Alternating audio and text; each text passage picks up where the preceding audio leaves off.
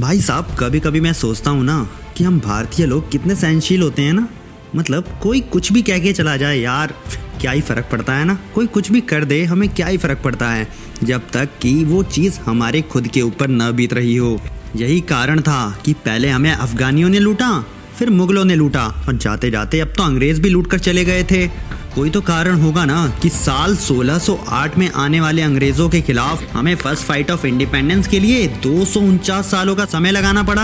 अरे भाई, इतना समय क्यों लगाना पड़ा? जब हमारे ही देश में हमें ही प्रताड़ित करके अंग्रेज़ हमारा ही शोषण करके हमारा ही सामान लेके जा रहे हैं। जब देश हमारा तो बात भी हमारी चलेगी ना। तो क्यों इतने डरते हो?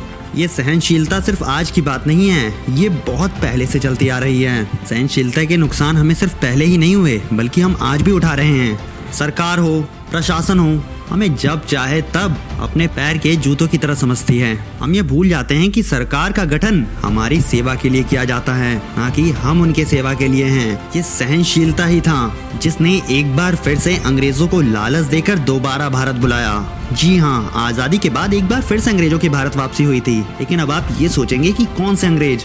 इस बार ब्रिटेन के अंग्रेज़ भारत नहीं आए थे। इस बार आए थे अमेरिका के अंग्रेज़। क्यों आए थे? क्या थी पूरी कहानी? और क्या बात करने वाले हैं आज के हम इस पॉडकास्ट में? जानने के लिए बने रहिए इस पॉडकास्ट के अंत तक। मैं रवि मिश्रा, स्वागत करता हूँ आप सभी का। अब पॉडकास्ट विद रवि मिश्रा के पहले सुनहरे एपिसोड में।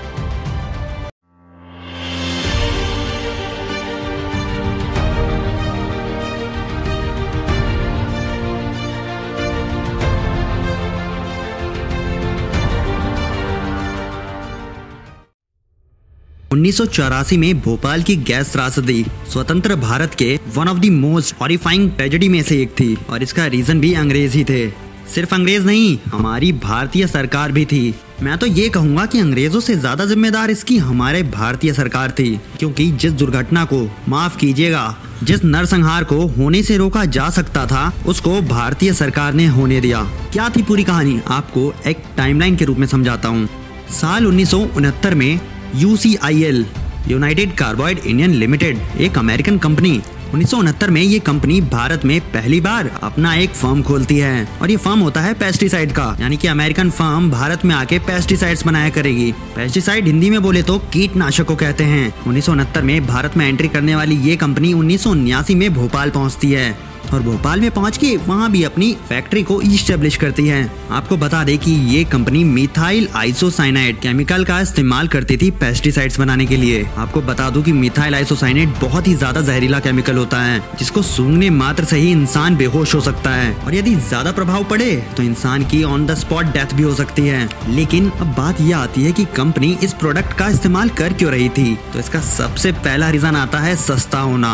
Less manufacturing cost methyl isocyanate को बनाना काफ़ी आसान था और काफ़ी सस्ते में बन जाया करता था। एक कहावत है ना कि hell has three gates lust anger and greed यानी कि जहन्नुम के तीन रास्ते हैं। ठरक, गुस्सा और लालच। ये तीनों ही आपको बर्बाद करने के लिए काफ़ी होती है। और इस कंपनी ने तीसरा वाला दरवाज़ा सुना, यानी कि ग्रीड लालच। आपको बता दे कि ये कंपनी मिथाइल अमाइन को फॉस्जीन के साथ मिला करके मिथाइल आइसोसाइनेट बनाया करती थी। और उसके बाद मिथाइल आइसोसाइनेट को वन नेप्थोल के साथ मिला करके कार्बराइल बनाया करती थी। और ये कार्बराइल ही हमारा पेस्टिसाइड होता है। अब ज़्यादा केमिस्ट्री ना पढ़ाते हुए टाइमलाइन में आगे बढ़ते हैं। बात आती है उन्नीस सौ इक्यासी की। भोपाल में बसे इस कंपनी में उन्नीस सौ इक्यासी में एक दुर्घटना होती है। एक टैंक में से फोस्जीन लीक होने की वजह से एक इंसान की डेथ हो जाती है। अगले साल, यानी साल उन्नीस सौ बयासी में, जनवरी के महीने में सेम घटना एक बार फिर से रिपीट होती है। एक बार फिर से फोस्जीन लीक होता है। 24 वर्कर्स क्रिटिकल सिचुएशन में पहुँच जाते हैं। उनको तुरंत हॉस्पिटल एडमिट किया जाता है। लेकिन इसके बाद उनके साथ क्या होता है, इसका कोई अपडेट नहीं है। चलिए, जनवरी से एक महीने आगे चलते हैं, यानी फरवरी के महीने में। इसी फैक्ट्री में एक बार फिर से एम लीक होता है, यानी मिथाइल आइसो कार्बोनेट इसकी जद में 18 वर्कर्स आते हैं। लेकिन इनका क्या हुआ? फिर से कोई जानकारी नहीं है ये वर्कर्स ज़िंदा भी हैं या नहीं। साल 1982 से लेके उन्नीस सौ चौरासी के बीच कई बार ऐसी बहुत सारी घटनाएँ होती हैं, जिसमें फॉस्जीन, क्लोरीन, मोनोमेथमेलिन, लेकिन इसके खिलाफ कोई एक्शन नहीं लिया जाता।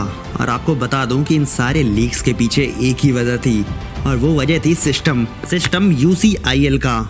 ऐसा खराब सिस्टम जिसकी वजह से सैकड़ों लोग हॉस्पिटलाइज हो चुके थे, लेकिन अभी भी सिस्टम गहरी नींद में सोया हुआ था।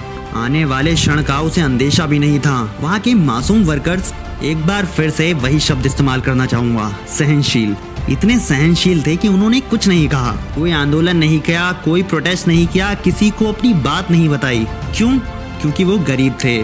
उन्हें दबा के रखा गया था। उन्हें हक नहीं है बोलने का। उनसे वोट ले लिया जाता था, लेकिन उन्हें बात कहने का अधिकार नहीं दिया जाता था।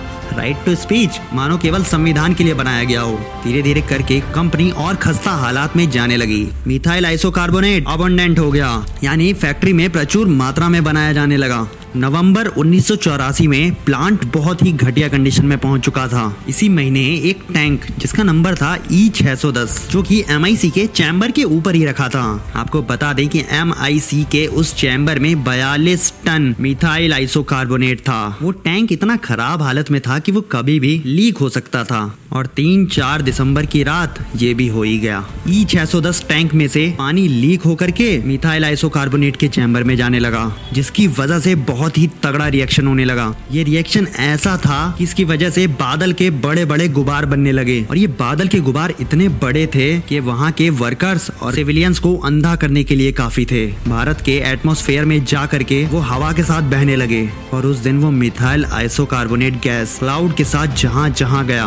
वहाँ वहाँ सब तबाह कर दिया। एक एक करके सभी को मौत की नींद सुलाता चला गया। चारों तरफ़ त्राहीमाम त्राहीमाम का माहौल था। हर तरफ़ चीख पुकारे थे। किसी को समझ नहीं आ रहा था कि आखिर हो क्या रहा है। एकदम से इतने सारे काले बादल आ कैसे गए? और साथ में आँखों में जलन, खांसी और कफ जैसी समस्याएँ लेकर आए। जब तक लोग कुछ समझते, इतने में लोग बेहोश होकर गिरने लगे। लेकिन किसी को नहीं पता था कि जो लोग बेहोश होकर गिरने वाले हैं, वो कभी उठने नहीं वाले। वहाँ भोपाल में आधे से ज़्यादा लोग बाहर के थे। वहाँ पे वो मजदूरी करने के लिए आए थे। लेकिन मिथाइल आइसोकार्बोनेट के इस इफ़ेक्ट ने उन्हें कभी अपने गाँव वापस नहीं जाने दिया। उस समय भोपाल की हालत ऐसी थी की पूरे शहर में एक भी प्राइवेट हॉस्पिटल नहीं था।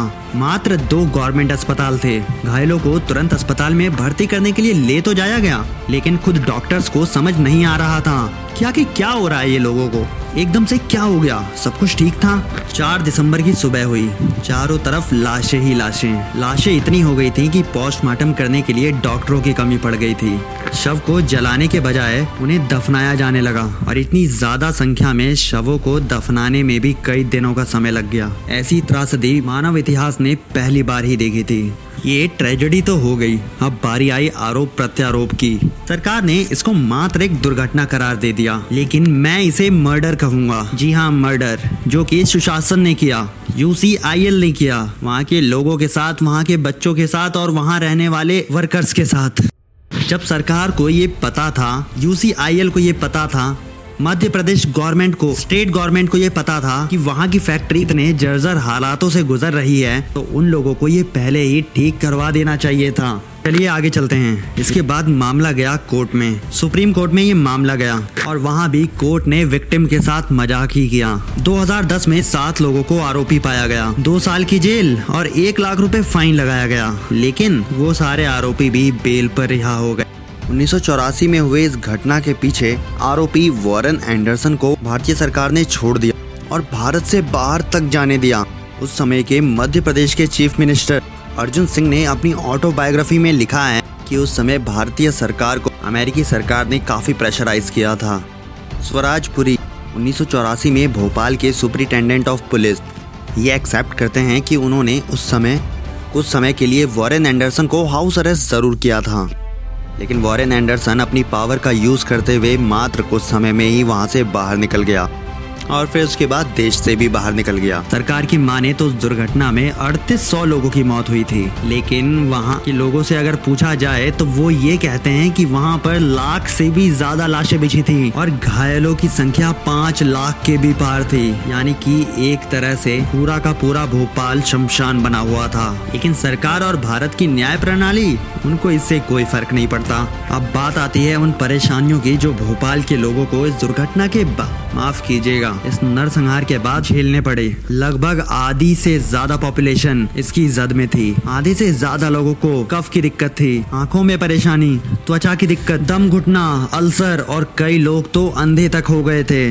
ये तो कुछ ऐसी बीमारियाँ हैं जिनको एक बार तक ठीक किया जा सकता है। लेकिन उन बीमारियों का क्या जो कि पीढ़ी दर पीढ़ी के लिए उन्हीं के बन के रह गए? जब वहाँ की महिलाओं ने बच्चों को जन्म दिया तो इन बच्चों में भारी पोषण की कमी देखी।